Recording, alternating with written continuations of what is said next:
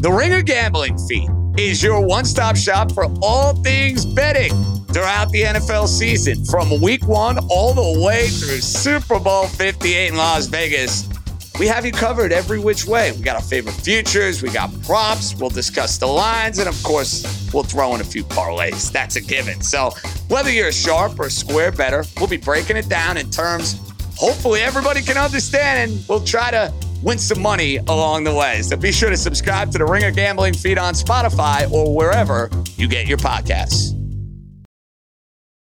This episode is brought to you by State Farm. There's no better feeling than a personal win, and the State Farm Personal Price Plan can help you do just that. Talk to a State Farm agent today to learn how you can bundle and save with the personal price plan. Like a good neighbor, State Farm is there. Prices are based on rating plans that vary by state. Coverage options are selected by the customer. Availability, amount of discounts and savings, and eligibility vary by state.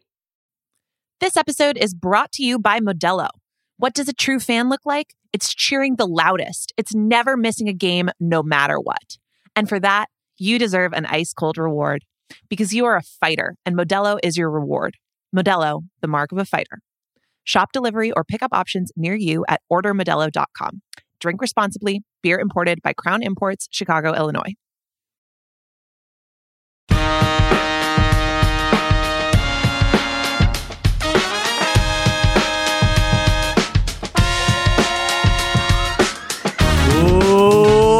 To Extra Point Taken Sheil Kapadia here, joined by Ben Solak. It's week nine. It is a weird week. It's a week filled with a bunch of blockbuster matchups, and then it's a week filled with a bunch of games we don't even know who's starting at quarterback. And we're recording this on Friday morning. We're going to talk about all of it, the weekend, uh, make some picks, make some predictions, some headliners. Ben Solak, how you feeling after that Titan Steelers Thursday night thriller? Oh, barn burner. What, what, what, what a lovely one. I got exactly what I wanted out of that game, which was on like the fifth drive, just tweeting, if you could start a franchise right now, who would you pick, Will Levis or Kenny Pickett? And getting 98% Will Levis response. Just just just just farming Steelers frustration. Oh, it's delicious. Even, this even after they were like scoring a touchdown on their first drive, which they haven't done in a year that starts with a two. Uh, I know you're a big fan of halfways, Sheil. I'm a huge fan of halfways. There's no. What does that mean? I don't even know what that is. Like What's a halfway. Uh, we're at the halfway point of the season. Like let's talk. Oh, okay, awards. Gotcha. Okay, I know, I yeah. know, I know. You love a halfway. Obviously, like now we have an odd number of weeks. Week nine is the halfway point. We have. I think it's. It's. Uh. I think it's. We have. We have. Uh. Eight total games in the early slate. And then we have like three, four o'clock games, and eight o'clock, then a Monday game. So somewhere during the one o'clock games, so like two thirds of the way through the one o'clock games would be the halfway point. So everybody, when there's like five minutes left in the third quarter, just gotta tweet out your MVPs really quick. Get coach of the year out there. I mean, that's your halfway point. Gotta get it out right then. Can't wait to celebrate the uh, the, the the peak, the halfway point of the year coming up. There you go. You're already preparing me for the Monday night show. Now I can just, you know, have some takes about here. Here's who's this, who's this. oh who's yeah, this because at the halfway definitely you weren't going to do halfway recap awards on the Monday night show unless I gave you the idea for sure. I mean, we're five, we're three minutes in, and he's already taking shots. Everybody hear that? All right, let's get to the good stuff. We got good games to talk about. Uh, I think four great games. So you know, we'll we'll get to all of them eventually. But uh, what's your headliner? So like, what's the game or what's the the theme, the storyline that you've got your eye on in week nine? Yeah, I uh uh of the the four games, we have uh, Dolphins Chiefs at nine thirty in the morning Eastern time. That's the Germany game, and then in the one o'clock slate, we have Seattle at Baltimore. The four o'clock slate, we have uh, Dallas at Philadelphia, and then for Sunday Night Football, we have Buffalo at Cincinnati. It's an unbelievable run of uninterrupted, excellent games. All spread out. I love yeah. that too. Yeah. The one that I'm most excited to see is Dallas at Philadelphia. Uh, this is the uh, the only way this conference gets interesting is if Dallas can at least take one off of Philadelphia, right? Uh, Philly's got like a big set of games coming up. They're going to play Buffalo. They're going to play uh, uh, San Francisco. They're going to play Kansas City. They're going to play Seattle. There's a way that the Eagles like win the two Dallas games, but lose enough games that the division gets back into it. But with the Niners having lost now these last uh, three games, the Eagles have a comfortable lead on, on the Niners. They have uh, a one game lead on the Lions, but I think for most people, they look like a better team than the Lions. They have a one game lead on the Seahawks. I think for most people, they look like a better team than the Seahawks. If there's a team that's been playing well enough uh, to challenge them, to kind of bring this conference back to a point where it doesn't feel like there's there's one horse that's running away with it. I think it's this Dallas team and it's this matchup. Uh, a couple weeks ago, I came on the show, Sheil, and talked about how I think that this, the Cowboys' fixes in passing offense will be fine and will be acceptable and will be achievable by Mike McCarthy. And if they're not, easily fire the guy because they're very simple. But I think he can get this done, and they have. Sheil motion rates are up in the Mike McCarthy offense. Pre snap motion. Oh, as I live and breathe. All right. Play actions. CeeDee Lamb's playing on the outside now. We've taken our best player and we've put him in the position where most wide receivers are successful. Who could have thunk it? What a what a treat! It, the, for the last few weeks, Dak has been a, a top 10 quarter well, over the season. He's a top 10 quarterback now by success rate and by EPA. For the last couple of weeks, he's been consistently a top five quarterback. He's the number one quarterback in the league right now against the blitz, which has always been the thing that Prescott does so well. Uh, they've gotten uh, uh, uh the CeeDee Lamb, like I said, on the outside activated. This passing game is working the way that we hoped it would, the way that we thought it would. And now it goes up against a Philadelphia team that I think there's been some challenge calibrating to this Eagles defense because one week they're stopping the Dolphins for more st- for fewer points than the Dolphins have ever scored ever, and then the next week they're just giving up 30 to Sam Howell. But uh, in general, like uh, agnostic of matchup and kind of how you plan for a defense or whatever, we can say that this passing defense is pretty susceptible, right? I mean, there, there are enough weak points on this team that you can get after it. The CeeDee Lamb aspect of this is the most interesting aspect of it. Like I said, his his snaps on the outside, his success on the outside have increased over the last few weeks. Well, the Eagles aren't weak to the outside; they're weak to the slot right? You put him on the outside, you get James Bradberry and Darius in coverage. You put him on the inside, you get potentially Sydney Brown, or you get potentially Josiah Scott, you get potentially Reed Blankenship. They, they have a number of guys. Bradley Roby might be back from injury. He rotates down. You like the matchup a lot better. Uh, so I'll be curious to see how they play hide and seek with CeeDee Lamb. They've really been oriented on getting him activated recently. That matchup when the, when the Cowboys have the ball is the most critical uh, side of things. And then defensively for the Cowboys, not enough can be said. We're, we're, we're in a spot where we're like a little bit tired of talking about Dan Quinn. It's our third year doing it. Not enough can be said about the fact that the Cow- the Cowboys lost Trevon Diggs in the middle of the week to a practice injury and just said, "Don't worry about it." DaRon Bland is one of the best corners in the league. We found him in the fifth round last year and just plugged and chugged. It is inc- they lost Leighton Vander Esch for a stretch. They lost Trevon Diggs for a stretch. They're the fifth best pass defense in the league. It is unbelievable how well this back seven has rallied around their injuries, how well they're executing despite Trevon Diggs. They haven't had enormous tests, right? The first week, the Niners got absolutely, you know, got their their their teeth kicked in. You know, they were they were reeling still from the injury. For the last couple weeks, not crazy huge test, but the Rams passing offense nothing to sneeze at, and they held it down. Yeah. Now they get this Eagles passing attack and AJ Brown. What's the answer going to be there with no Trevon Diggs? So uh, this is a star wide receiver matchup and a huge matchup in the NFC. It's uh there's so much juice to this game. I think Hurts and Prescott have only been healthy for one matchup against each other uh, in their career. So now whether you know Jalen Hurts is not 100% healthy in this game, but still those are your two starting quarterbacks here. You have AJ Brown, you have CeeDee Lamb, you have uh, Micah Parsons, you have Jalen Carter. Like there is a lot of juice to this game. And to your point, when we look at these four matchups this week, and we you know I'm excited for all of them. But when we say, well, which one might have the greatest implications to what we're talking about after week 18, like you said, it's this one. Because in the NFC East, it's possible that one of these teams gets the one seed and the other one gets the five seed. There is a yeah. big difference in those two things. There is getting the bye and playing at home, and there's having to win on the road three times uh, to get to the Super Bowl. That as your Super Bowl path. Now, that's not a given. Uh, Lions will have something to say about it. Niners will probably still have something to say about it. Seahawks are right there. So there's a lot of football to be played. But just when we look at where things are uh, right now,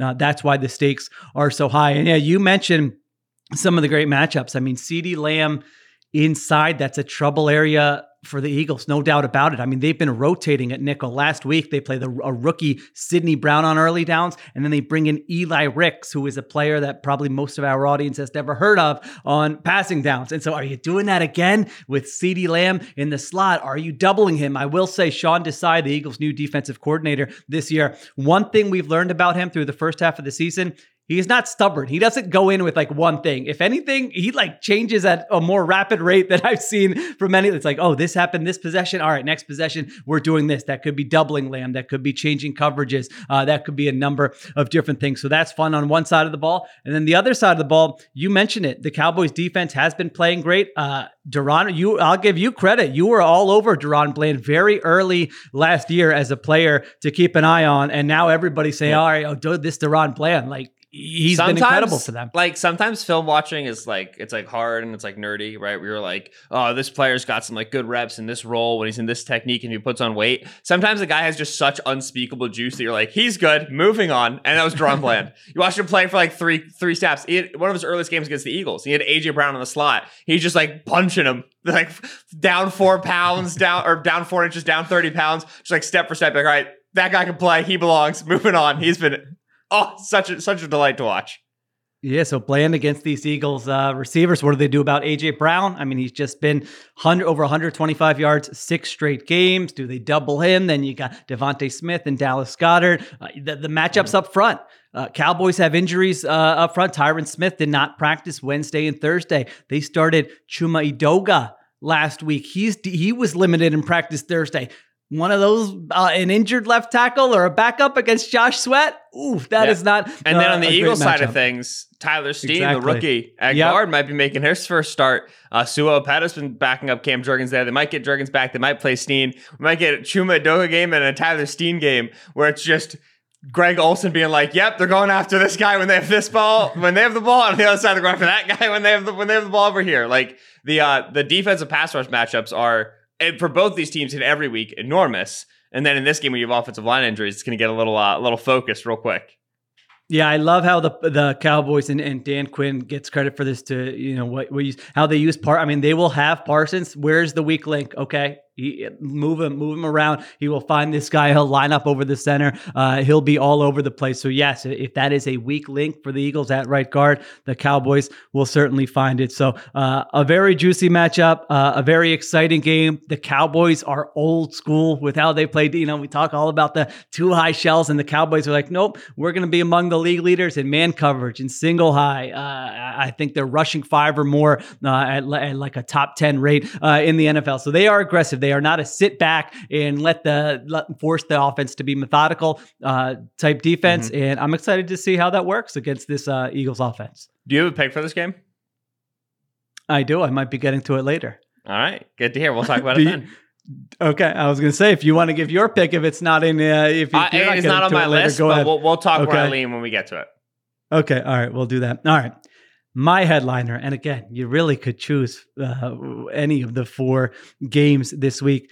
I'm going Bengals Bills yeah, Sunday yeah. night football. You know, I felt like we, we talked a lot about the Chiefs on the Monday show. We'll still get to that game, Chiefs Dolphins. That's a fun one, and Raven Seahawks. But Bengals Bills such a fascinating game because the Bengals, like yeah, I'm telling the rest of the NFL's got to feel like, oh, we should not have let them stay in this. Well, Joe Burrow had that injury. They come out last week, played close to a perfect game against the San Francisco 49ers, at least offensively. I mean, Joe Burrow couldn't miss. He was scrambling. He was checking a QB draws. He was hitting him when he's hitting himself in the helmet, you know, just smacking himself after a first down. That's when you know uh, Joe Burrow is back. He, he looked fantastic. 29 first downs, 400 yards of offense. Now, I'm the, the analytical part of me, Solak, is like, you know, the one who's like, everybody calm down. It's like, it was one game. It was one game that they looked like that. Like, yes, it, it could be, it could yeah. be the game that leads to them going on a run, but it was only one game. So maybe chill out uh, just a little bit because everyone knows I'm, I'm a fan of this Bengals team. They were my pick to win the Super Bowl here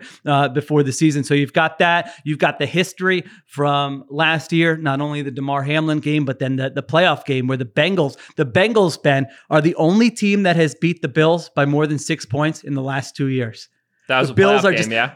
For all the ups and downs of the Bills and all, guess what? they don't lose. They generally just don't lose a game by more than one possession. When they lose, it's a close game. Even this year, they're five and three. All three of their losses have been by six points or fewer. So you've got that. You've got the wrinkle of the Josh Allen shoulder injury. Doesn't practice on Wednesday. Practices Thursday. We've seen him play injured before. Sometimes it looks the same. Sometimes uh, it doesn't look the same. So uh, Bengals are like younger and more athletic, and it feels like their arrow is pointing up, and it feels like everybody's sort of soured uh, on the Bills, and it hasn't looked quite right, and they've got the Josh Allen injury. But man, no one's going to be surprised if the Bills come out in this game and just light it up uh, and beat Cincinnati. So uh, I can't wait for this one on Sunday night. What what did I miss? What are you keeping an eye on for in this? Yeah, game? I think that you know you bring up the the hey Bills uh the only game they've lost by double digits.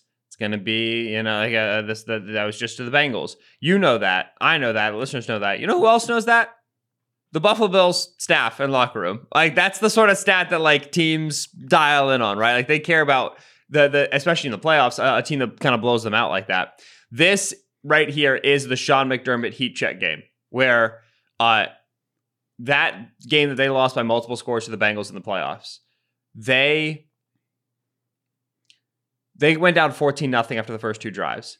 And it's because Joe Burrow knew where every single player on defense was lining up, where they were heading, and who they were covering on every single snap. I'm pretty sure he went 11 for 11 or 9 for 9 on the first two drives. I can't recall, but I'm pretty sure no, no incompletions. I think they had one third down, and they scored 14 points. Like they walked it down the field against one of what was supposed to be one of the best defenses in the playoffs, one of the best defenses in the league. And the the frustration that like the film watchers like me, Steven, you would call us the hipsters, we're just, you know, whatever, watch film. Uh, the frustration that we always had with that Bills defense was that that's how they were with Leslie Frazier. They would just line up and play. They're like, our 11 are better than your 11, so we're just going to line up here and beat you. And against Joe Burrow, you can't do it. You have to pitch him changeups. You, you can't just throw fastballs down the plate at him. He's going to crush him. You have to show him something he hasn't seen. Well, Sean McDermott comes in to take over this defense, and they're more variable than they were they change coverages more and they blitz more and they, they do more funky stuff. And and the the entire objective of dialing up that aggressiveness, dialing up that creativity was not necessarily to be better against the Mac Joneses of the world and the Zach Wilsons of the world, because you were lining up 11 and, and, killing them beforehand. Like that works against bad quarterbacks. It was to beat the Patrick Mahomes to beat the Joe Burrows of the world. Like that's why you make a change like that. Is to say when we see these top quarterbacks, we'll be able to actually take some wind out of their sails. So this is the game for which Sean McDermott took over the defense. Like it, it is exactly this sort of a matchup. In his head, he was going to have Tre'Davious White and Matt Milano for this game. Two very yeah. important pieces to achieving a let's stop the Bengals approach. With that said, uh, uh, they've hung out at linebacker decently well. Terrel Bernard, I think, being a, a, a nice young player who stepped up for them. They've made an addition at cornerback in Rasul Douglas, but off of the deadline, like I don't think I'm be able to stick him out there and be successful too much. I think that they have enough in terms of like tackling and in terms of uh, uh, of taking the short stuff and keeping it in front of them and being physical that they can slow the Bengals down enough and win. Like I see the window. I see the world in which they have like a nice, solid, resolute defensive performance, and then obviously the offense handles itself and they win this game. I think there's universes in which it happens. Bengals are favored and rightfully so. Uh, but I, I, do think like the the thing I'm watching for in this game, the, the, the, what I've got my, my my finger on the pulse of, is how this Bills defense, after the getting back the team that knocked them out of the playoffs last year, how they've changed, how they've adapted to this particular unit, this particular quarterback, who frankly just embarrassed them in the first quarter when when they when they faced them last year. Yeah, the, the Bengals in that game, 30 first downs and 412 yards, ran the ball well to 172 uh, yards in the ground in that playoff matchup. Uh, I just, I mean, listen, if if the Bills defense comes out and plays well and like bottles up the Bengals here, I will be, you know, giving Sean McDermott all kinds of praise. And they could do that. He's come up with creative game plans and wrinkles before. Through, I mean, he's been a uh, coaching defense for a long time. I just look at sort of the talent, and we talked about this, I, I, think, on a previous show. I just don't know that they can overcome those those injuries, uh, the talent deficiencies, specifically when you're talking about cornerback against this Bengals team and what I saw last week against the 49ers. Uh, that's going to be tough for Buffalo, but who knows? We shall see. I, I, actually think if the Bills win this game, it's going to be a Josh Allen puts on the Superman cape and uh, just lights up the. And we're going, oh my gosh, how did he do that with a, a shoulder injury there? So uh, we will see. I think you, inevitably. I don't have, I think they can't win without a Josh Allen super a superhero performance. I do think they need a couple of those defensive stops, and that's like what what I'm interested in. Like I think the narrative coming out will be pretty much no matter what quarterback who won this did so because he was a superhero. But like for for me, like gauging who the Bills really are, like where they slot, that I'm watching their defense when when the Bengals have the ball. There you go. Is this uh is this one of your picks later, or do you want to sit? Okay, no, nope. me neither. Which way? So which way are you leaning then? If it let's just get it out of the way now.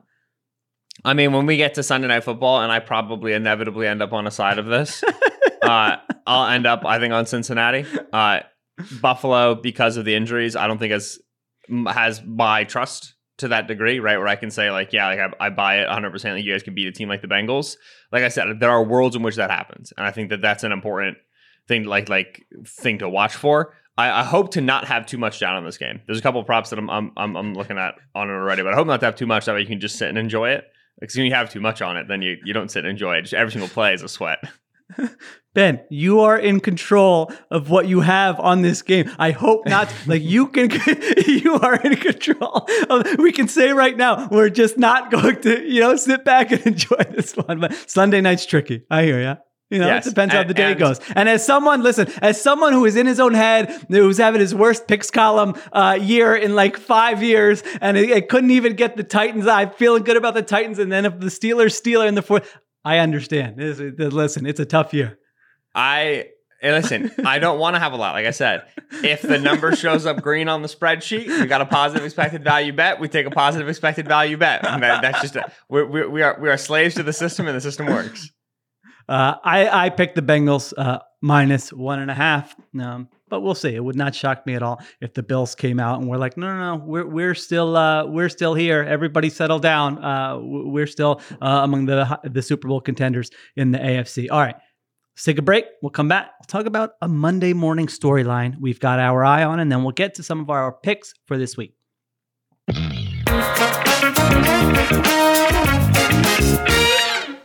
Score early this NFL season with FanDuel, America's number one sportsbook. Right now, new customers get $150 in bonus bets when your first $5 moneyline bet wins.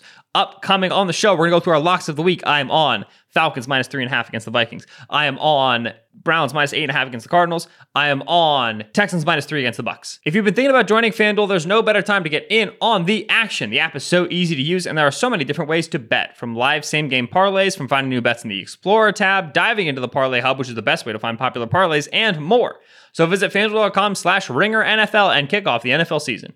FanDuel, an official partner of the NFL. Must be 21 plus and present in select states. $5 pregame moneyline wager required. First online real money wager only. $10 first deposit required. Bonus issued as non-withdrawable bonus bets that expire seven days after receipt. See terms at sportsbook.fanduel.com.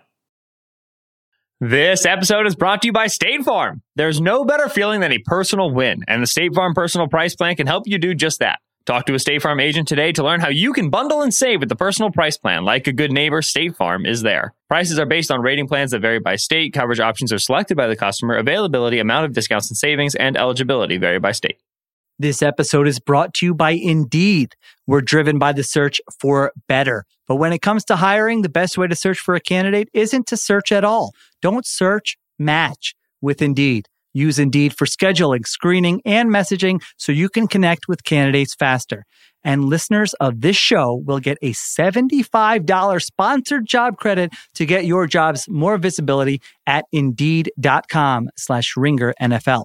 Just go to indeed.com slash ringer NFL right now and support our show by saying you heard about Indeed on this podcast.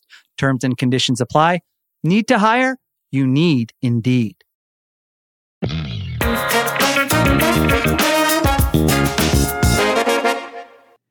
All right, we are back on extra point taken. All right, Monday morning storyline. So, like, what are people going to be talking about Monday morning after this slate of games?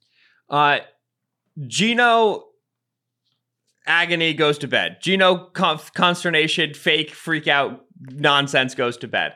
Have, are you aware of this? That like there's a large portion, not large, there's a decent portion of the Seahawks fan base that's like time to see what Drew Lock's got. Is that true? A large Yes! portion of the Seahawks no, I, I edited large. Give me I- data. I, took, I took large down to decent. Large was too Oh, big. I, okay. I saved that myself. I knew you'd have a problem with that. Okay. Uh, no, I am not. Aw- I'm not aware of that. Yes. So there's been some like, oh, Geno's throwing too many picks, which picks are good and cool, by the way. I'm very pro picks. Throw interceptions. It means you're trying stuff. Uh, yeah, there's there's Geno consternation, which I find very silly. Uh, he is uh, uh, the Seahawks are one of like the top five offenses right now in success rate. Geno's a top ten quarterback by most metrics that we use. Watch Geno; he's playing great ball. He throws interceptions because he's uber aggressive, which you could absolutely take a little bit off the top and be fine. Like there's no two ways around that. But you like uh, interceptions, they they are bad. I don't want it to be coming off as pro interception. interceptions are descriptive of play style in the same way that Yeah. sacks are descriptive of play style. A quarterback takes a lot of sacks year over year because he holds onto the football a lot. Like it, it, can be affected by the quality of his offensive line, but generally it's descriptive of his play style. How does he play?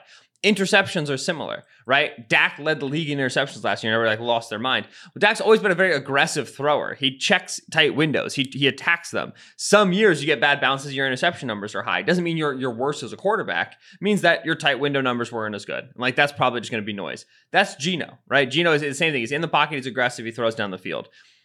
I'm not worried about that for Geno long term. And in this upcoming game against the Ravens, I actually think that's really good for Geno. I think that's really good for the Seahawks offense's chance. This number is five and a half. It is not one of my three. I do think that's too high, even for being on the road, going up against a Baltimore team. Baltimore's got a couple of injuries that are meaningful. I do think that number is too big because this Ravens passing defense, which has been excellent, it's been so, so, so, so, so good is very good at trapping quarterbacks. They do a lot of rotation stuff and they change coverages. And Kyle Hamilton's lined up in the line of scrimmage. Now he's flying back to the deep middle. And Geno Stone leads league in interceptions because he's playing off the roof and he's stepping down. Like they are sending cats left and right. Roquan Smith, like they trick you into thinking you've got a matchup somewhere and then, then you don't. They present space and then they take it away.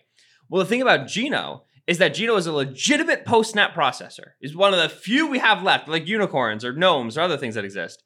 He's like, he will actually sit in the pocket and read a sucker out. He doesn't just point and shoot. He will watch a safety and make a decision based off where that safety goes. So he's going to hold on to the football a little bit longer and he's going to be in there for sacks and the Ravens will get theirs. But he's actually the sort of guy who can get to a backside and expose the Ravens when they when they run their tricks. This is the sort of quarterback that is good against this sort of a defense. So I think that win or lose, I expect to see a good Geno performance. I expect this to be a very close game. Wouldn't be surprised if it's actually a surprisingly high scoring game for how well these two defenses, both of them top 10 defenses, uh, uh, rank on, on numbers. Wouldn't be surprised to see a lot of points in this one.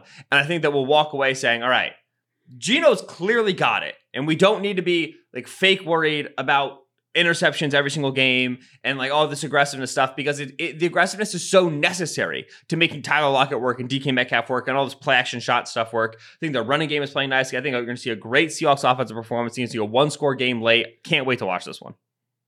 Yeah, their their offense has worked. There's there's no doubt about it. I mean, like you said, they're they're top five in offensive success rate uh, this season. You watch them, and yes, there are times when you're like like that Bengals game. I mean, they should have won that game. They you know they're in first place in the NFC West. They easily could have another win there. Now you could point to last week against Cleveland. They got up early and then they got shut down pretty handily. And now that's a that's a very good uh, Browns defense, but they got shut down for most of that game. Then the Browns don't get uh, you know have have the interception there late, and the Seahawks, to their credit, come back and score and put the game away. So uh, I think the Seahawks offense is very good. I'll talk about their defense too. You you've been more bullish on their defense than I have. Like they're very healthy and interesting. This might be the most interesting they've been on defense since like the Legion of Boom days. I, Yeah. I mean, this version of the Seahawks defense, they've got Jamal Adams back. They've got uh, the corners in in Woolen and Witherspoon, who, who's been great for them. They tr- make the trade for Leonard Williams and, and bulk up a little bit uh, up front, even though they lost uh, Uchenna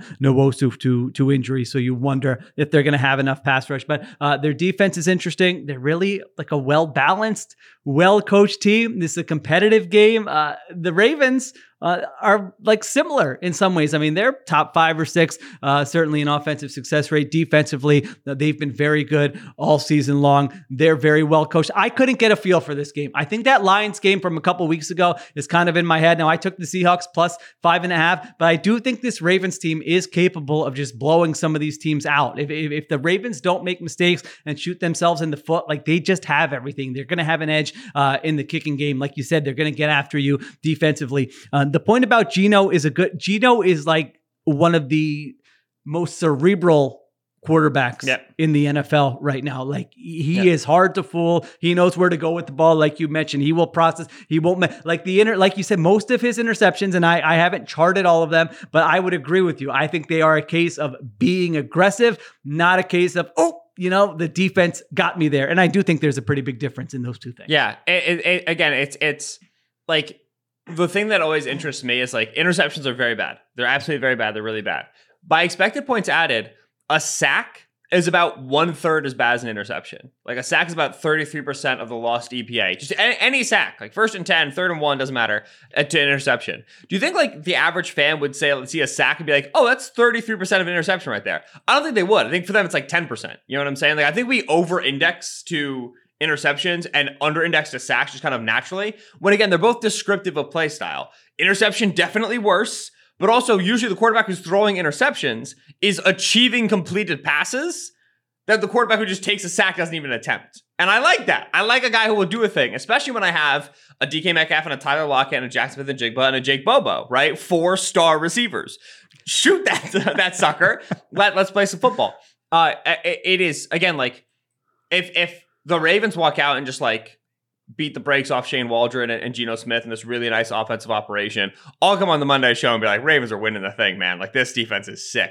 But this is the sort of, of, of, passing attack, like I said, that is typically good against this sort of a defense. Huge litmus test for Mike Macdonald. Huge litmus test for for for for, uh, for Geno as well, because you're supposed to be good against this. It's a critical game. Of all, like we have so many good games, right? Like like Dolphins, Chiefs, Bills, Bengals, Eagles, Cowboys. This is the only game of the week, Sheil, in which both teams have offenses ranked top 10 success rate and defenses ranked top 10 success rate. Seahawks are fourth on mm, offense, ninth, ninth on defense. Ravens are seventh on offense, third on defense. This is the marquee matchup of the day. If you had to pick one in terms of like elite matchup, it's technically this, which is not true. But still, this game is a huge game. Do you use Bobo like I use Bobo? What you mean? Okay, so I, I use Bobo. Uh, longtime podcast listeners of mine will know. Like I use Bobo to be so. So I was like at the store. I had to get my daughter was sick. had to get her, you know, like Tylenol. And you're looking at the Tylenol, and then you're looking at the mm, not. To, I'm not going to give any free advertising, but the the store brand name brand Tylenol. Yeah. Th- that that's the bobo. Is the bobo or the top? So is it, you know like you go to the grocery store you got your coke and you got your like you know store brand cola. That's the bobo. It, it, bobo is like the generic like is that non name brand or is that a someone actually i don't know. okay. I don't know. I use i used it many years ago and uh i don't i don't know if anybody i feel yeah. like others have used this. It's called bobo. This is very yeah. funny because on the draft show this past year we did a show called name brand off brand where it's like all right like in the first round you want jalen carter. In the second round you might be able to get keeanu benton right? Like a little name there brand off brand like, yeah yeah. And i don't know if we actually did jake bobo in that episode or not but we did talk about bobo in one episode pre-draft. I can't remember if it was that one or not. Would have been funny if it was. So now this spring you're doing jalen carter or bobo jalen carter? Eh, perfect. I mean, what's more fun? That's more fun than name brand off brand. So there you go. Everyone it also makes no sense to most listeners. Listen, no, I, have never been worried about that. All right, my Monday morning storyline. I think there's going to be this this uh, some takes flying out there. Is there a quarterback crisis in the NFL, and what can be done about it? Ben, oh, here, great here, listen, take, great. Here are yes. some quarterbacks starting this week potentially. Brett Rypien. We don't know if Matthew Stafford's going to play. Tyson Bagent, Jaren Hall, Clayton Tune, PJ Walker, Aidan O'Connell. Uh, I was nice to the following quarterbacks and did not put them in that category. Zach Wilson, Daniel Jones, Gardner Minshew, Taylor Heinicke, Mac Jones, Baker Mayfield, Jordan Love. We are in a strange spot right now. And we, as you mentioned, we're not even at the halfway point of the season yet. We got a lot of football to go. And listen to those quarterbacks I just mentioned there. Now, some of this is injury related. Some of it is not injury related, but I feel like there are going to be people coming out firing on Monday about the state of the qual the quality of play in the NFL, the state of the NFL. Did you see some of those quarterbacks who were on the field on Sunday? Did you see some of those games? This isn't good for the league. What's going on? What can be done about it?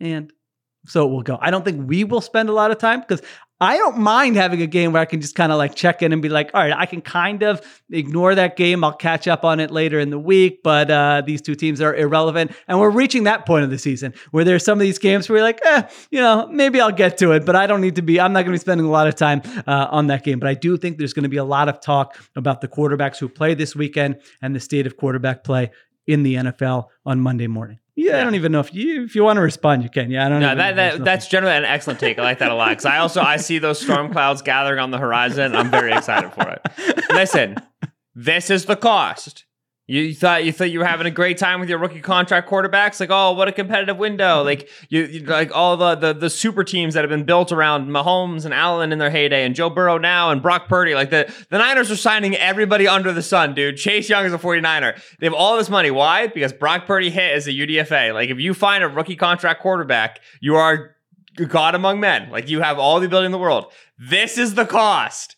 Teams are not going to roster Jacoby Brissett and Taylor Heinicke when they can roster Clayton Tune and and and Dorian Thompson Robinson, Aidan O'Connell. Like this, you'll like what you got at the top. This is the bottom. This this this is the kicker. These are the consequences of the action. And so you have to. This is why like a middle class of quarterback and and and backup quarterback contracts are so important. It's because you need uh, you you want to have more consistent quarterback play at QB two than this, but teams are trying to find that gold mine and trying to find that gold mine.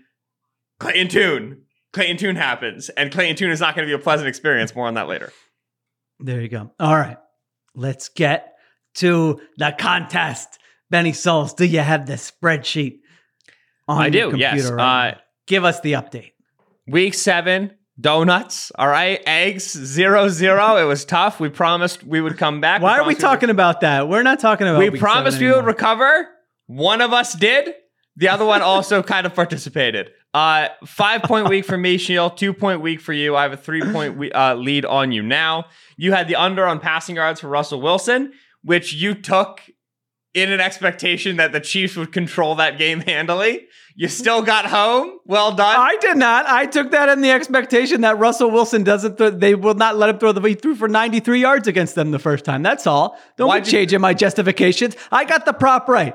You also took Chiefs minus seven and a half, so I just assumed. Uh, uh, uh, okay, move on. Yep. Uh, and you also won Bengals on the road plus four and a half. I think expecting Sam Darnold to play in that game got Brock still worked out well. Uh, for me, uh, over 31 and a half receiving yards on Logan Thomas won.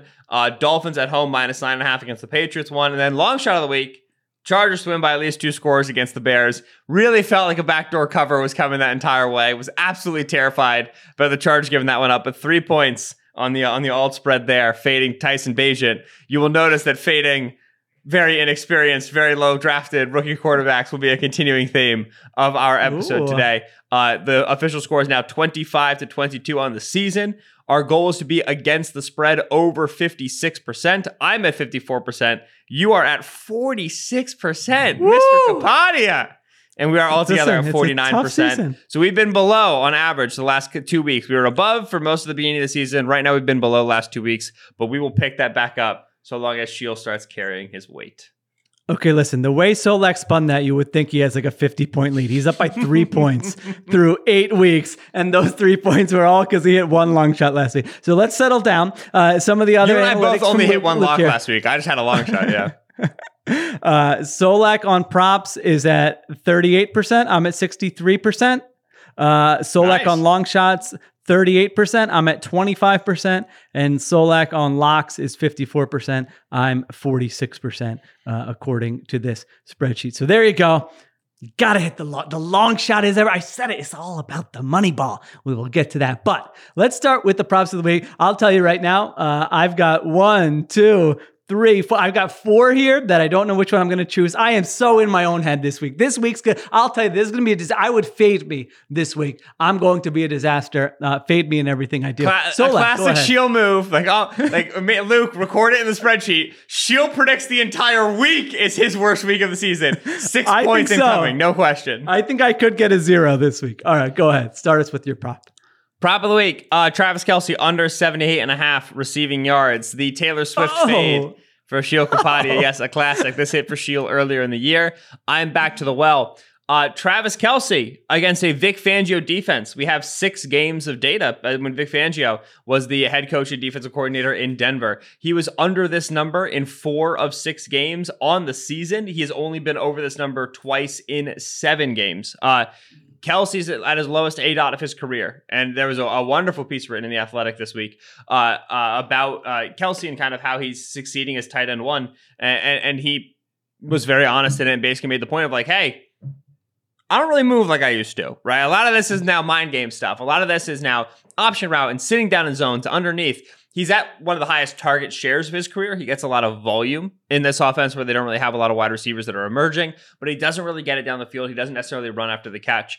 Jalen Ramsey, uh, uh, uh, back for the Miami Dolphins. Jevon Holland back for the Miami Dolphins. These are the players that will be uh, uh, uh available to line up against Travis Kelce. Very valuable players. Ramsey historically been quite good against Kelce. You can only be so good, but historically it's been quite good against Kelce. Holland, an excellent cover man. They have the bodies in place when you when you go and you look at how Mahomes has typically fared against this Vic Fangio defense, there's been less underneath throwing, and he's actually had success being a little bit more aggressive and throwing the ball down the field. That's just not Kelce's role, given his current athletic ability in this offense. Uh, I think you'll see a decently high volume game for Kelce against the Dolphins uh, in Germany, but I don't think you're going to see enough downfield passes for him to get to this number. If we enter shootout mode, I'm worried, but I also think you'll see Andy Reid and the, and the Chiefs deploy not a similar game plan to the Eagles, but see the wisdom in what the Eagles did and really trying to limit the number of drives that the Dolphins get. And so again, that could be short passes and high volume. Maybe Kelce gets there on like 11 catches. But if I lose 78 and a half yards on, on that high of a volume, I lose it. Uh, like, you know, that, that that's something you have to live with. I think you're going to see them run the football. I think you're going to see them try to sit on the ball. Not that many explosives. I don't think Kelce can get above this number. I'm taking under 78 and a half how do you feel about having some having juice on something so early in the day? Like I'm I'll get to my long shot, but I had a long shot in that game that I kind of liked, but I'm like, Sheil, you're gonna lose that. It's gonna be one o'clock Eastern time, and you're already gonna be miserable. Just from like a life standpoint, you know, my relationship with my family. Like I, I didn't want to be, you know, I didn't want that to happen. So yeah, yeah we're getting deep here. You know, I don't. I, my be, relationship. So I was, I was like, family. I'm not doing the long shot. Firstly, when you when when you have it as many bets down as I will have. You ride the highs. You got to ride the highs and lows, right? You're always going to have a couple losses that are undignified and, and, unfair, unreasonable. Never forget that Jauan Jennings ran 33 routes against the Bengals and caught no passes. Cardio king. Uh, but I'll be in church. I won't see the vast majority of this game, Dolphins Chiefs. Uh, and so I will get out of church around like 11:30. Uh, I'll open the phone. It'll be like halfway through the fourth, probably, and I'll toggle on over, see what Kelce's receiving line is. And if it's 130, I'll go, all right, I deserve to lose. And if it's 35, I'll go, all right, I deserve to win. And I won't have any other data besides that. And it'll just be that'll that'll be a, a data point in my day. And then we go get bagels, get home, get ready for the one o'clock slate. There you go. All right. So I said I'm debating between a few here. I think I'm debating between two.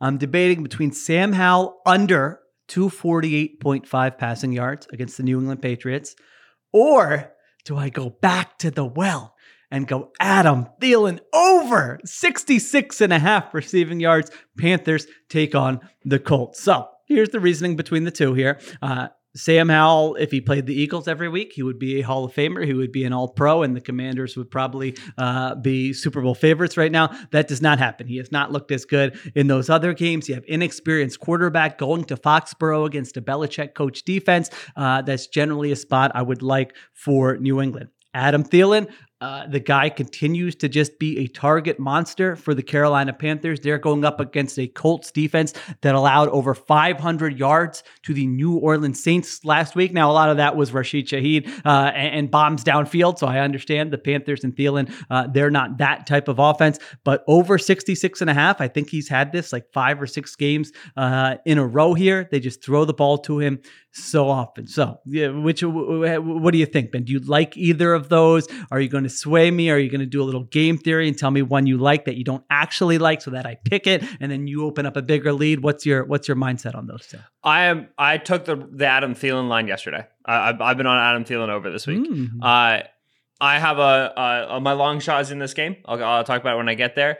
I expect the Panthers to be in a, a, in a negative game script for most of the game. I expect them to be behind most of the game. I also think that they know that this is where you can get after the Colts. Uh, their running game situation, like even with the change from Miles Sanders to Chuba Hubbard, not necessarily a unit that's got a lot of teeth to it. I think they not only know they have to throw the football against this Chief, this this Colts team, who's the Colts corner situation is, is really bleak right now, but they also are going to know they have to throw it quick. Uh, so you have Thielen on the receiving yards over. I have his receptions over. Uh, I think that you're going to see. See, I could that that didn't fit our uh, that w- that wasn't minus one thirty or better on yeah. FanDuel as of this. So I, I, wanted to take the receptions over the yards, but I couldn't do that for the rules of the bet. Yeah. I think you'll still be good on the yards. Uh, I like receptions a little bit better for the game that I project, but Thielen is such a high volume guy at this point that barring like in-game injury, he's going to get an, enough expected targets that you expect him to be around this number. And like I said, because of negative game script, because of the Colts outside corner situation, I like the bet. So I'm I'm there. The Howell under is tricky to me. Uh, this guy gets to drop back so much and throws to such talented receivers that like he's a hard fade for me. Uh, I do think the Patriots are going to be successful sacking him, but then I also think you're going to hit second and 18, and that's a drop back. And then you start to worry about that passing under. I prefer Thielen. Oh, baby, I'm looking at these. I gotta decide right now. Chill, chill. You're like 63% of your own props. You're fine. Listen, this is the one you're okay listen, on. If I if I go with Thielen and it loses, I can blame Solak. If I go with Howell and it loses, I Solak can say, I told you you should have gone with Thielen. So based on that, all right, Adam Thielen over 66 and a half receiving yards. There we go. All right. Next up, actually, let's take a break. Then we'll get to the long shot. Then we'll get to the money ball uh, when we come back.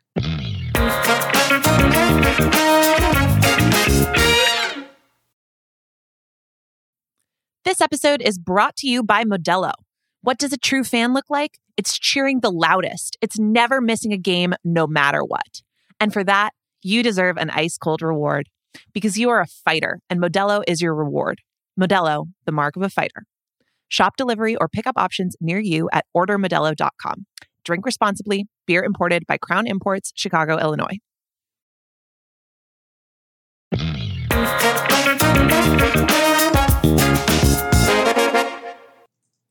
All right, we are back on extra point taken. I'll be honest, I don't again, I have no confidence. I don't like my picks this week. I, my long shot, I kind of like my long shot. I will be honest there. I think I got a good long shot this week. You start us off, and then I'll get to mine. This is worth three points, of course, for those uh, just new listeners. The prop of the week and the locks of the week are each worth one. You have available four points there. And then the long shot of the week has to be plus 150 or higher. That's worth three points. You can get a total of seven points in any given week.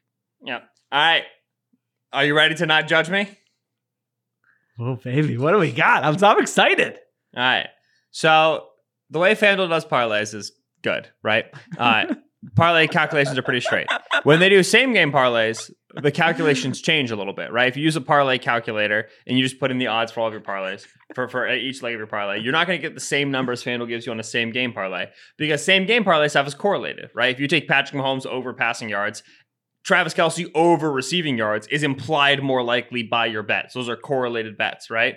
Accordingly, if you take negatively correlated bets, two things that shouldn't happen at the same time, the odds get jacked up a little bit more because the the the logic on FanDuel, the, the calculator, the computer is saying this guy's taking two things that don't overlap very often. We're going to give him favorable juice. Accordingly, Zach Moss to rush for at least 40 yards, and Jonathan there, Taylor to rush for at least 50 yards. So both mm. Colts backs, Zach Taylor 40 plus, Jonathan Taylor 50 plus, on a regular parlay would be plus 134.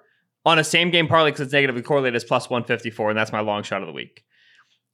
Since Jonathan Taylor came back, the carry split between the two has been pretty even. Uh, three weeks ago against the Jaguars, you had seven carries for Jonathan Taylor, eight for Zach Moss, in what was largely negative game script the whole way. I don't think you're going to see that against the Panthers. Uh, the following week, they were playing the Browns, 18 carries for Jonathan Taylor, 18 for Zach Moss, and then this past week against the Saints, 12 carries for Jonathan Taylor, 11 for Zach Moss. Uh, they spoke a little bit, Taylor, Moss, and Steichen about the the tandem this week, and everybody's very pro tandem. Everybody's like, this is working. Like we, we feel good. It's keeping our Taylor uh, uh, uh, carries low. We like that. Zach Moss asked a great question. He was like, What's the difference between you guys? Like, kind of how you guys get used? And Zach goes, Well, he's way faster than me. Like, he just says it like a classic veteran line. Like, he's done with the whole like rookie nonsense. I'm getting better. It's like, Well, Taylor's way faster than I am. Let's start there. Um, so they have a little bit of a thunder and lightning thing going, but the volume is there for both of them to be able to uh, achieve this number so long as they're averaging a solid yards per carry. The worst rush defense in the league by success rate is the, the Carolina Panthers, remarkably, right? The Panthers are at 51% defensive success rate against the run. The Cardinals are at 54%. The Bucs are at 57%. The, the Panthers at 32 are six percentage points worse than 30. They are really, really, really bad against the run. And Shane Steichen is an extremely creative run designer. He uh, uh, they, he's created explosives for Zach Moss. He's created untouched runs for Zach Moss. He has the ability to get uh, uh, uh, to give these guys very favorable looks, even against this Panthers defense. Like a five down fronts, like we enough bodies in the box This is not a good run defense, and I expect the uh, the the the, the Colts have a lot of success. Live in a positive game script to be able to whittle this away. So I like Zach Moss to have over 40 yards and Jonathan Taylor to have over 50 yards in the same game, plus 154. Taylor over 50, Zach Moss over 40. All right. There you go. So little, little parlay education for the people. well, negatively correlated, baby. M- Mine, mine is much uh, simpler for the people. Dalton Kincaid, 50 plus receiving yards in the Bengals Bills game. Dalton Kincaid has come on strong the last two weeks. great. Josh Allen, when targeting Dalton Kincaid, is 13 for 15 for 140 yards. Now, at first, I thought, well, the Bengals have very good linebackers. Or am I sure I want to do this? But and I looked at some numbers. They have given up the sixth most receiving yards to tight ends this season in terms of DVOA against tight ends. They are 29th. Uh, I think that Bengals offense under Captain Lou has been a little bit more uh, opportunistic than a shutdown defense. They are actually very low uh, in defensive success rate, in yards allowed, all those things. So they've made plays when they had to. We know they can come up with wrinkles and game specific uh, stuff to kind of slow down the opponent. But overall, they have been far from a shutdown defense. So Josh Allen, you figure he's dealing with the shoulder injury. Maybe they got to be a little bit more methodical, get the ball out uh, a little bit quicker. That's where a tight end like Dal- Dalton Kincaid, by the way, not just the numbers. I, I feel like he's looked fantastic, specifically uh, last week. He made some very nice catches uh, in that Thursday night game. So if the last couple games are any indication, Dawson Knox out. Kincaid's a bigger part uh, of the offense. He's going to get those targets. Like I said, uh, 15 targets over the last two games. And uh, that's my pick. Now, I, I thought about making him my prop. I think it's like 36 or something. It's 36 and a half I'm right like, now. just It go for it. 33 and a half. And guess what, Sheil? I'm on that too.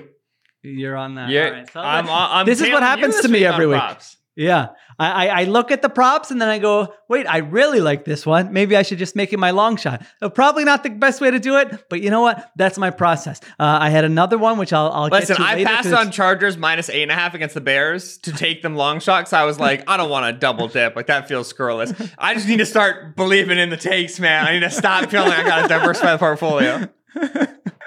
so I, I thought about one for the uh, Germany game, but then it was just like I said, I'm like, I don't want to. I've already lost my long shot by the time I'm eating lunch uh, on Sunday, so I didn't uh, do that. I'll get to that one uh, a little bit later here because it might be one of my locks of the week. All right, nonsense prediction.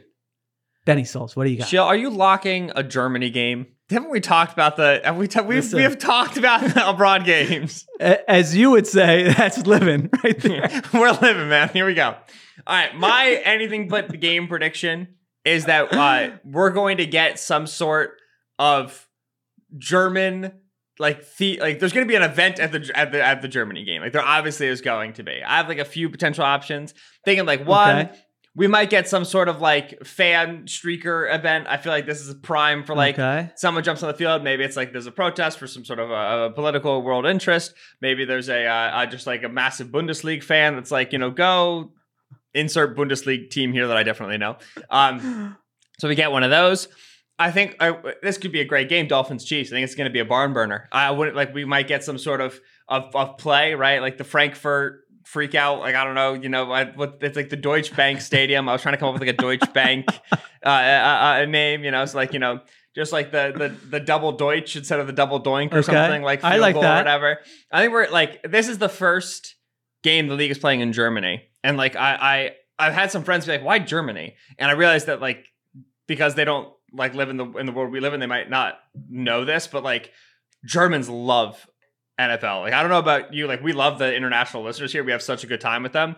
I feel like the number one place I get like international fan interest is Brazil, but a close second is Germany. I feel like the German fans go wild, dude. Like I, I think in terms of like European countries, I feel like like comfortably the the the the, fans that I hear from the most are, are, are German fans. So I think this is going to be uproarious fun. Like I, I I expect a really really really good turnout fan wise, and accordingly, I I I I feel the universe converging to give us a good event.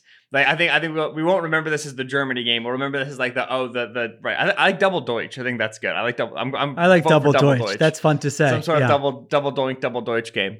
Uh, I think we're going to get something that that that typifies and that, that codifies this game here uh, as an important one in, in league history and in season history. So I'm very much looking forward to the silliness around this Germany game. Maybe a double pass that we call it a double Deutsch Well, game double winner or something. I don't know. Yeah, because is a double doink would that be a double Deutsch? I don't know. Maybe it could be. I, I just feel like you gotta you gotta shoehorn Deutsch in there somewhere. I worked a Yeah, lot. that's fun to say. I worked a lot on Frankfurt puns, and by a lot I mean like five minutes, and I couldn't Yeah, come up with anything tell. good. But hopefully it'll naturally appear. There's no one on the teams named Frank. Frank. Clark's gone. The OC for the Uh. Dolphins is Frank Smith, but no one's gonna name anything after him.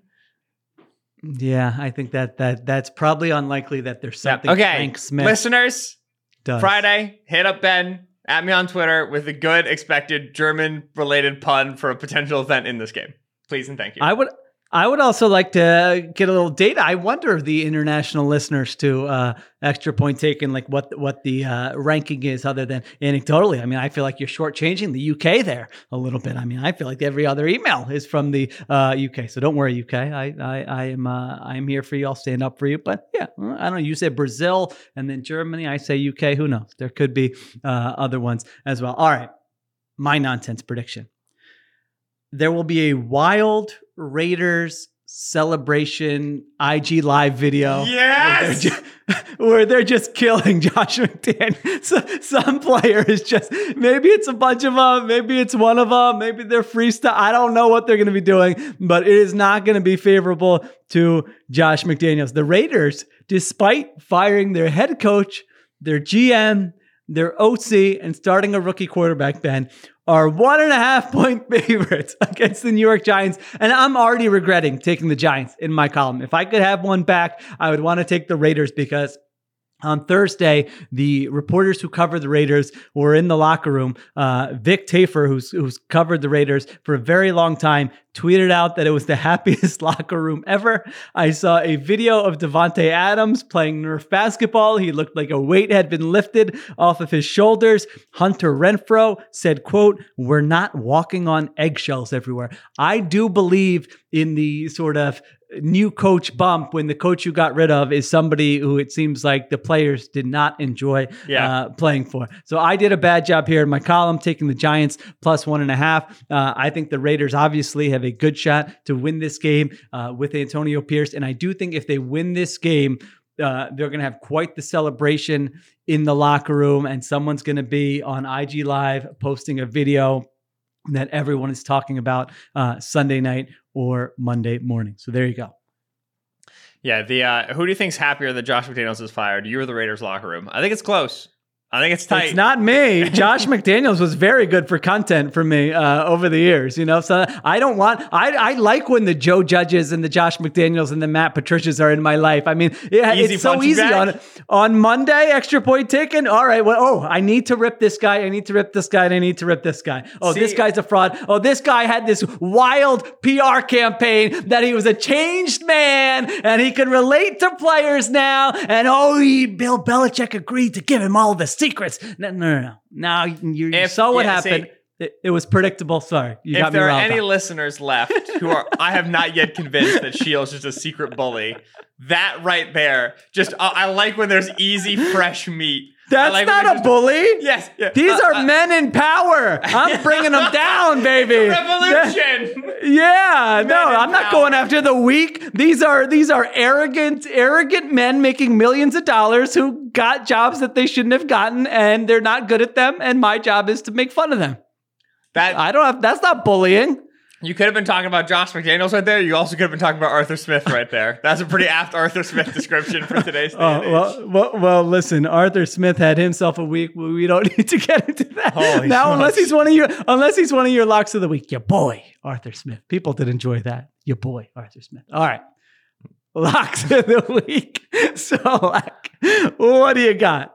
Not a bully. I resent that. All right. Like I said, great week for uh, fading the new young starters. Uh, my first lock of the week is Browns minus eight and a half against the Cardinals. Sheil, did you watch any Clayton Tune coming up? You watch any Houston? Any Houston Cougars film? Did you get it on? I did not. No. Clayton Tune against the Jim Schwartz defense is malpractice. This is not fair to the young man.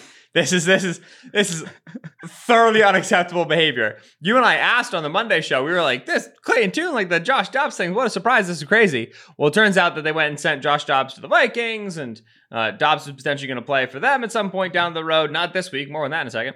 Um, but Clayton Tune is is is, is going to start for the Cardinals. Dobbs has been doing actually a pretty nice job for that offense. I think they'll still do creative stuff and they're still going to run Tune. But this is just such a difficult defense to go up against for your first start. Even if like all right, you kind of know what they're doing, like they're not going to like fool you or, or, or, confuse you. The rush is so intense and, and the coverage is so tight. I think the Cardinals are just going to really, really really struggle to move the football. And then, as we've talked about, this is like a bottom five defensive unit. Uh, PJ Walker potentially starting in this game instead of Deshaun Watson, who can't, oh, still can't throw. Shucks, so tough. I don't know. I don't care. Browns minus eight and a half. Ben, that is my favorite. That is so telling, and I don't disagree with you. But how telling is it that you, we are recording this on Friday morning? We do not know, as of this recording, who is starting at quarterback for the Cleveland Browns, whether it's Deshaun Watson or PJ Walker. They're favored by eight and a half points, and you don't care Nope. Because you're like, it doesn't, yeah, it does. I mean, the Watson thing, he practiced. He said he doesn't know if he's going to start. We don't know if he, now, now, do you have a preference? Do you feel like, if I could tell you right now, like, would you be more confident if Deshaun Watson started, or are you like, I'll just roll with with PJ Walker? I want, I want. Is that a crazy question? I don't know. The last time I saw Deshaun play, he wasn't functional. He almost gave the game exactly. to the Colts. I want PJ until Deshaun's actually like healthy. Now Again, like I like, you know, I waved at the Deshaun injury, like, oh, who knows, can't throw. If he legitimately can't throw, then he legitimately can't throw. He should have been put on the IR because that was four weeks ago, and you could have yeah. not had the guy like practicing and trying and going into a game and getting hit.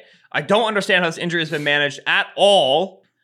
But if he's still not able to drive the football, then I'd rather have PJ. This is the Cardinals. Run the football, throw a screen, score seven points. Like ah, we're good. Like you don't need we don't need to reinvent the wheel here. Uh, I did tweet during the trade deadline. I was like, I wonder what the Browns record would be if they still had Josh Dobbs. And Browns fans were pissed about that, which I get it. I was mostly just just stirring up trouble. Uh, but in general, you don't necessarily need to have elite quarterback play right now in the way this offense works. Running game is still working, defense is still working. Just beat up on the rookie quarterback, get your short field, score your defensive touchdowns, win this thing by eight and a half. I like it. I picked the uh, I picked the Browns uh, in my column. Let's see. We have the tab on here that is is when Solak picks a has a lock of the week from Sheil's Weekly Picks column. Sixty two and a half percent. That might that's one of our our highest uh, percentages here, Ben. When I should be reading your column more uh, beforehand. No, I, I don't no, no, I don't want to read it beforehand. Because I don't, I, I'm like you. Be. I don't try to prepare for your arguments. I just try to like come in with, with my opinions. I know you, you do I mean, a lot listen, prep in the background.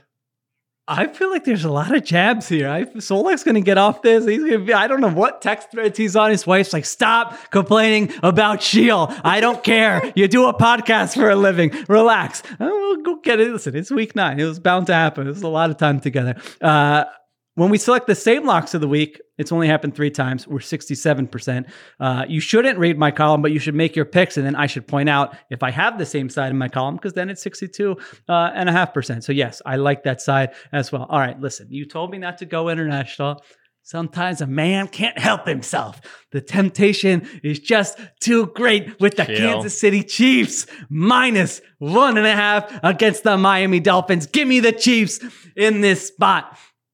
I like them. Listen, Dolphins six wins have come against the Chargers, the Patriots twice, the Broncos, the Giants, and the Panthers. Those teams are combined 13 and 33 on the season. They've had two games against the big boys. Uh, the Bills uh, lost by 28 to the Bills, lost by two touchdowns to the Eagles. I still think the Dolphins are very good. This is not a, hey, Dolphins are frauds. They haven't beaten anybody argument. This is a, when the Dolphins have kind of gotten to that next level of opponent, they haven't performed as well the Chiefs coming off a loss? Are the Chiefs really going to lose back to back games with Patrick Mahomes? Probably, and I'll probably be angry about it at about uh, 12:30 Eastern time on Sunday. But typically in this spot, Patrick Mahomes has been very good per the Action Network. When Mahomes is favored by less than three or an underdog, he is 19, 6, and 1 against the spread. So there you go. This is a one and a half point line. I made the argument earlier this week that Uh, I do have concerns about the Chiefs offense, but I was also very clear that the Chiefs offense is very good. The Chiefs offense is just nowhere near as good as previous Chiefs offenses have been. So uh, I am a little worried here. The Dolphins' overall defensive metrics are not good. If you watched the Dolphins the last two weeks, that to me looks like a team, uh, a unit on the rise. I actually think they're figuring some things out defensively. They're getting healthier on that side of the ball. So uh, I'm not saying it's going to be a blowout. I did consider Ben for my long shot of the week. Chiefs adjusted, I think it was minus four and a half or minus five and a half. Could they win by six points and get me to that plus 150? But like I said, I didn't want to lose my long shot before I've even had lunch. So I decided uh, not to do that. But I do like the Chiefs quite a bit in this spot. Uh, I think they can create some turnovers on defense. Uh, I think they can be efficient on offense. Uh, and I generally like Mahomes in a spot like this. So there you go. I've got the Chiefs. All right. What's next for you? The look of disappointment on your well, face. Well, we haven't really talked about the Chiefs Dolphins game. This is the one like market game we haven't gotten to. Okay, let's Um, get to it. Yeah, I, I brought up a huge Sean McDermott test against the Bengals. Incredible, incredible Tua Mike McDaniel versus Steve Spagnuolo opportunity right here. This shot is critical. Uh, the Tua Mike McDaniel offense is a we do what we want independent of what you do offense. Like, oh, your schemes, your system. Like, we just run the same plays, we throw to space, like, we have our stuff and it works. The Steve Spagnuolo defense is a hey, I don't care what you do. This is what I do, right? Yeah. I'm a dictate defense, right? I blitz, I come after you, I, I change my coverages. This is a a a uh, very unique, not very unique. This is a unique defense in the league. There are like a lot of the guys who tried to run it this way, like don't like like Bowles, like like Bowles doesn't even really do the same stuff that he used to do. Spags is still doing it. This matchup is really important. Like I can see the Dolphins having a game like that against the Eagles. The score, not like you know, just like they cannot get the offense working. I can see them having a game like that against the Broncos, where like everything works because this is like chaos against chaos. There's a lot of jagged edges bumping into each other here. Something's got to give. Uh, I'm I'm staying away from this spread because of Germany. I'm staying away from this spread because I don't know how this offense matches up into this defense. Uh, Sheil, we haven't it's seen just- teams play in Germany. we don't know what's gonna go on. That's why you got the edge. There's no data. You know, you can game the system. That's the opposite of an edge. that's that's not how it works. It, I, I, I would love to feel like I knew something about that to feel good about it. I personally lean Dolphins in, in, in this matchup on a neutral field. Uh, but for me, like the Germany, I'm not going to touch it. But that when the Dolphins have the ball, it, it if the Chiefs defense can answer and can control what the Dolphins do, then the entire back half of the season for the Dolphins is saying, okay, like we need to figure out how to have better answers against the playoff defenses we expect to see. And if the Chiefs defense, which has been so good this season, struggles against the Dolphins offense, it's massive because they've been so good at, at, at uh, punching above their weight with their personnel that they run into like a Tyreek Hill, which Tyreek Hill revenge game, man. Tyreek's going for 300 yards. Uh, they run to Tyreek Hill, they can't stop him. They have to come up with answers because they don't have like a corner one just sitting hiding somewhere, right? Like L'Jarius Sneed, Trent McDuffie, like these guys play in the slot. Like they don't have like a matchup with Tyreek Hill play one on one. I'm um I'm very interested to see that side of the ball.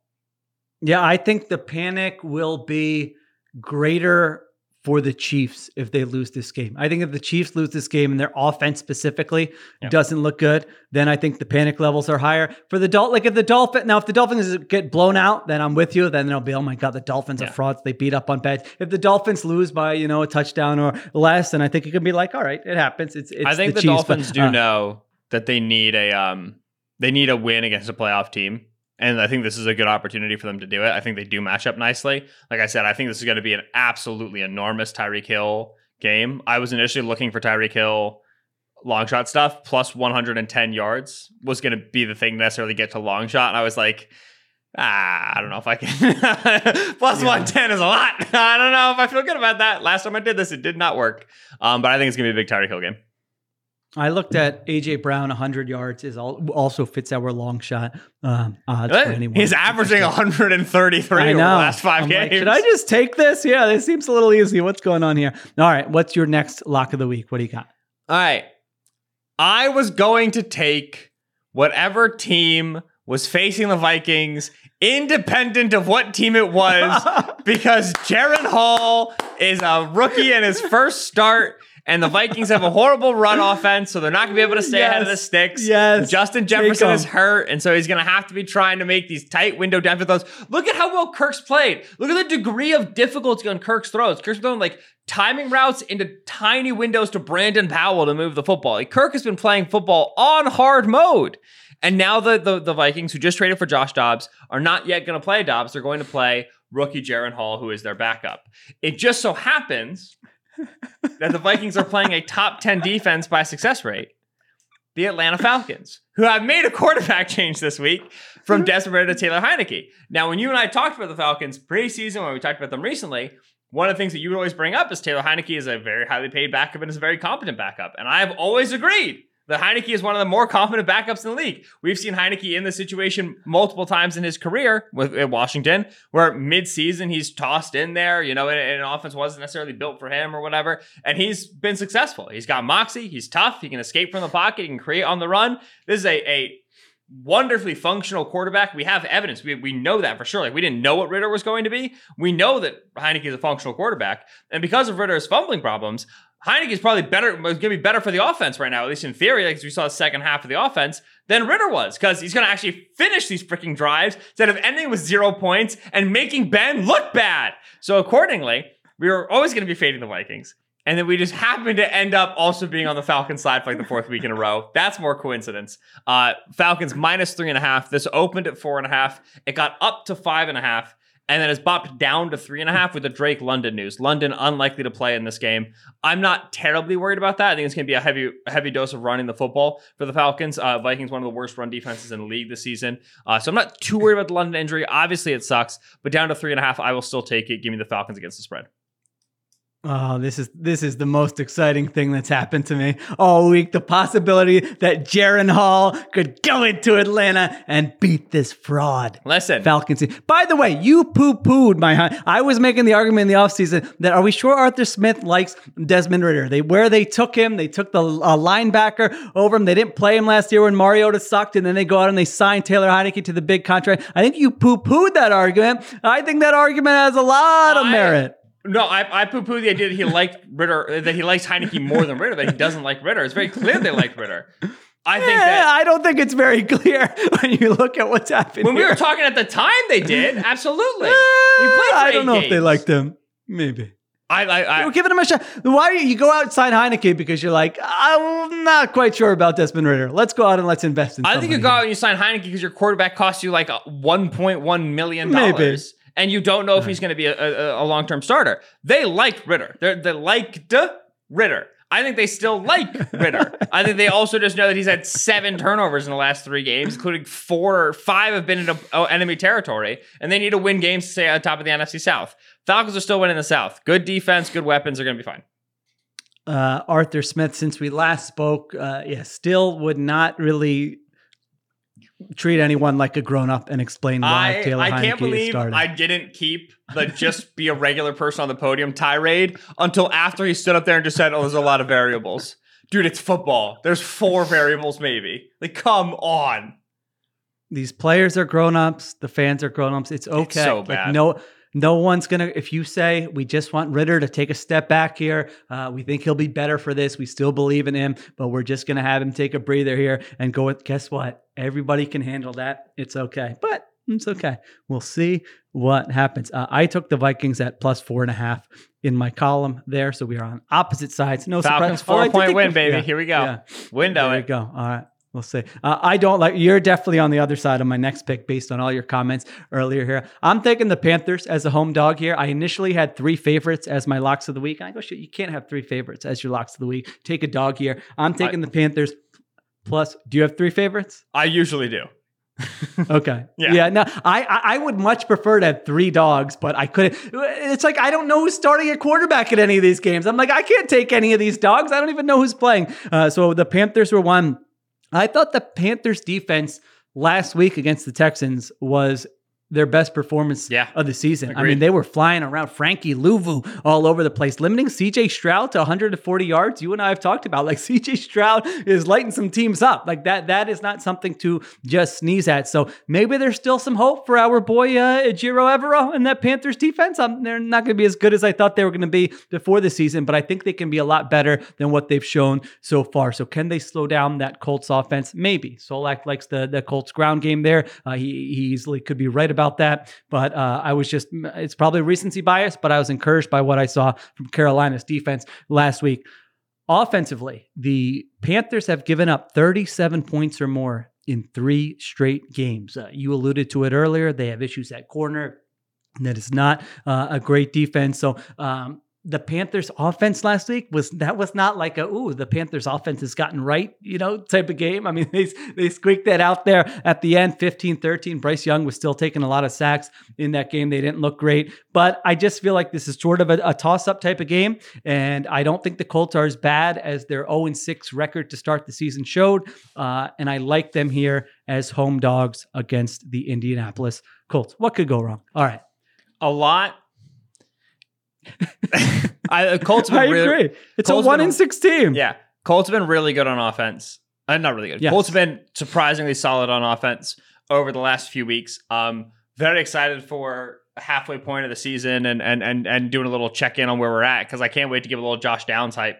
Really, really like Josh Downs coming out of UNC. He was a round one player for me. Has emerged as the most reliable receiver on this Colts team. Uh, Gardner Minshew, huge fan of him. Minshew, huge fan of Downs. Minshew is. Uh, Minshew's done a, a really nice job holding it down again, like having an actual solid QB two. Like I said, running game wise, offensive line wise, they've stepped up. I think a lot from the start of the season. This Colts offense, like Shane Steichen's got the goods, man. Every time we talk, we talk about Steichen, you always like, oh, the Eagles offense did this, the Colts offense did that, but you just land on this point where you're like, this guy's consistently calling the right thing in the right spot. He's Short doing more with good. less. He is a He's more so with less dude. coach. Yeah. He's and I didn't think he was going into the season. Yeah. Being uh, honest, I thought he was getting a little bit too much hype. I've been impressed with that team. I've been impressed with that offense, no doubt about it. And I, you could see Steichen, you could see, uh, you could see this becoming a bit of a shootout because the defense is so banged up and is so bad. But like, I don't know if I like Bryce Young in a shootout. Like, I'm not even there yet on that on that passing game. So I'm personally on the Colts.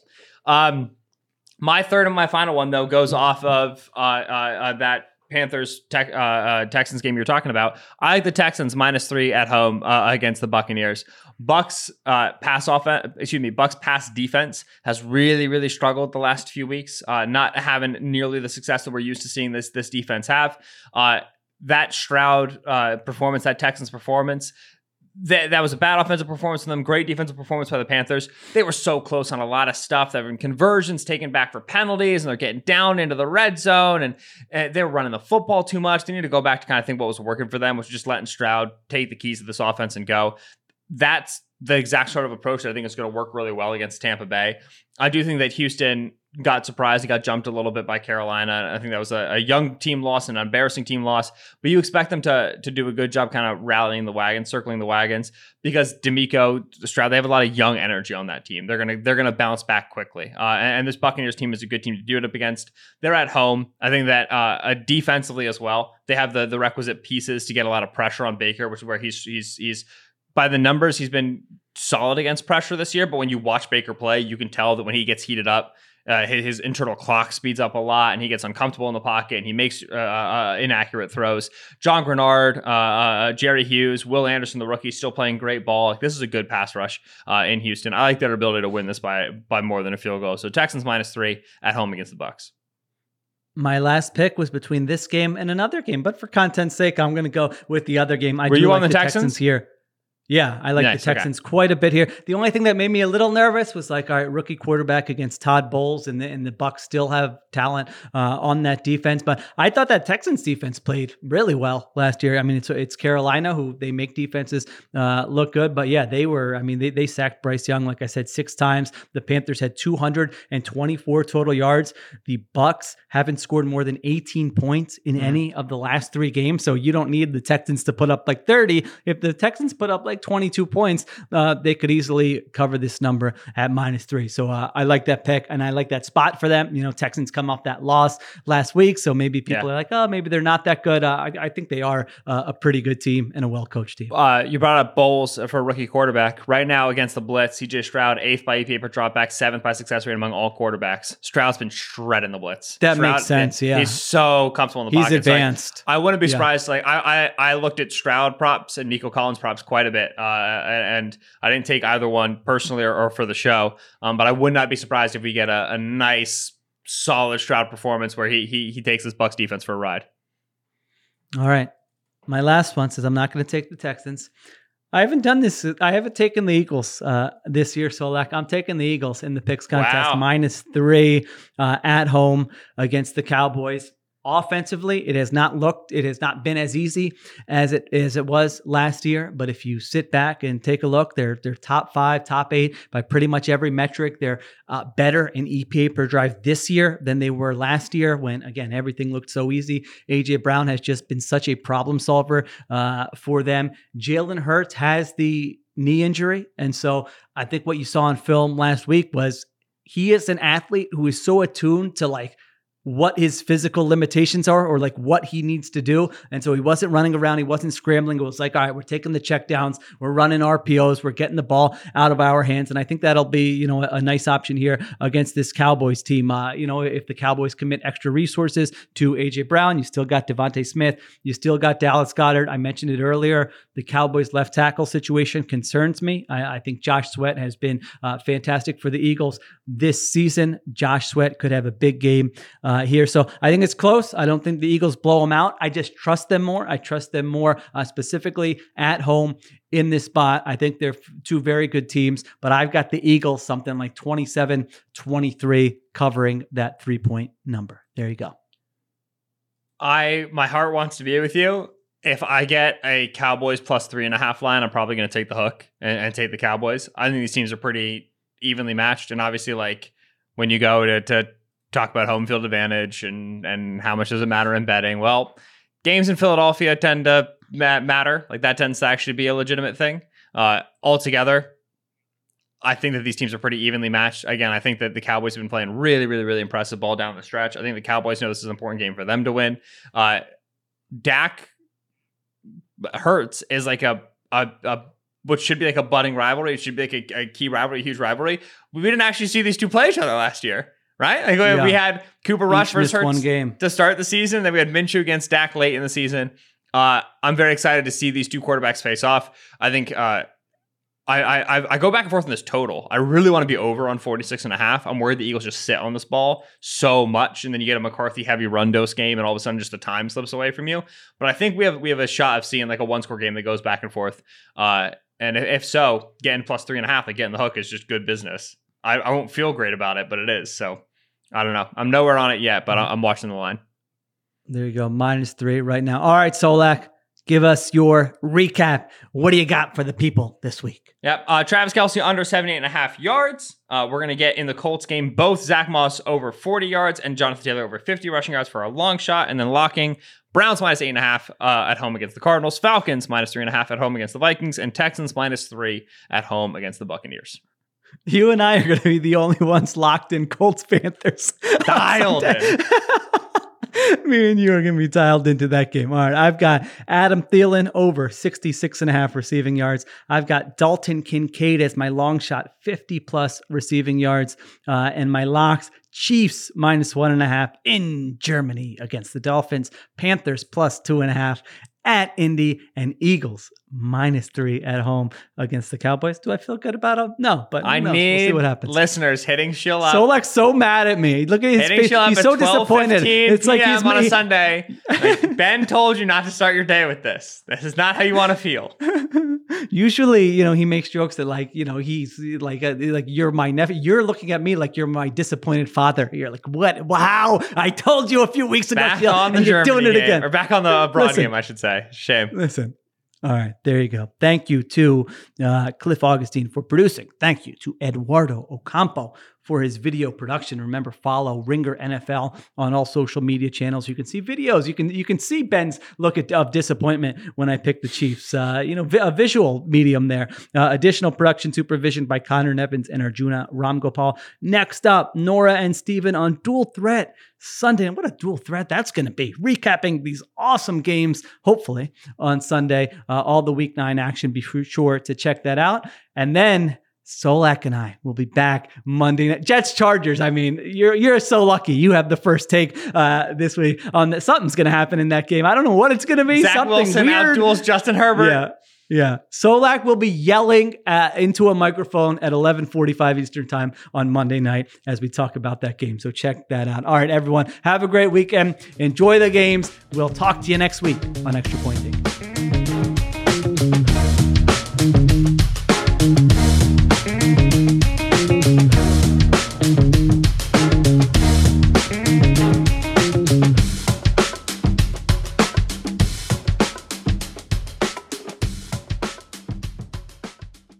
Must be 21 plus and present in select states. FanDuel is offering online sports wagering in Kansas under an agreement with Kansas Star Casino LLC. Gambling problem? Call 1-800-GAMBLER or visit FanDuel.com slash RG in Colorado, Iowa, Kentucky, Michigan, New Jersey, Ohio, Pennsylvania, Illinois, Tennessee, and Virginia. Call 1-800-NEXT-STEP or text NEXT STEP to 53342 in Arizona, 1-888-789-7777 or visit ccpg.org slash chat in Connecticut, 1-800-9-WITH-IT in Indiana, 1-800-522-4700 or visit ksgamblinghelp.com in Kansas, 1-877-770-STOP in Louisiana, visit mdgamblinghelp.org in Maryland, visit 1-800-GAMBLER.net in West Virginia, or call 1-800-522-4700 in Wyoming. Hope is here. Visit gamblinghelplinema.org or call 800-327-5050 for 24-7 support in Massachusetts or call 1-877-8-HOPE-NY or text HOPE-NY in New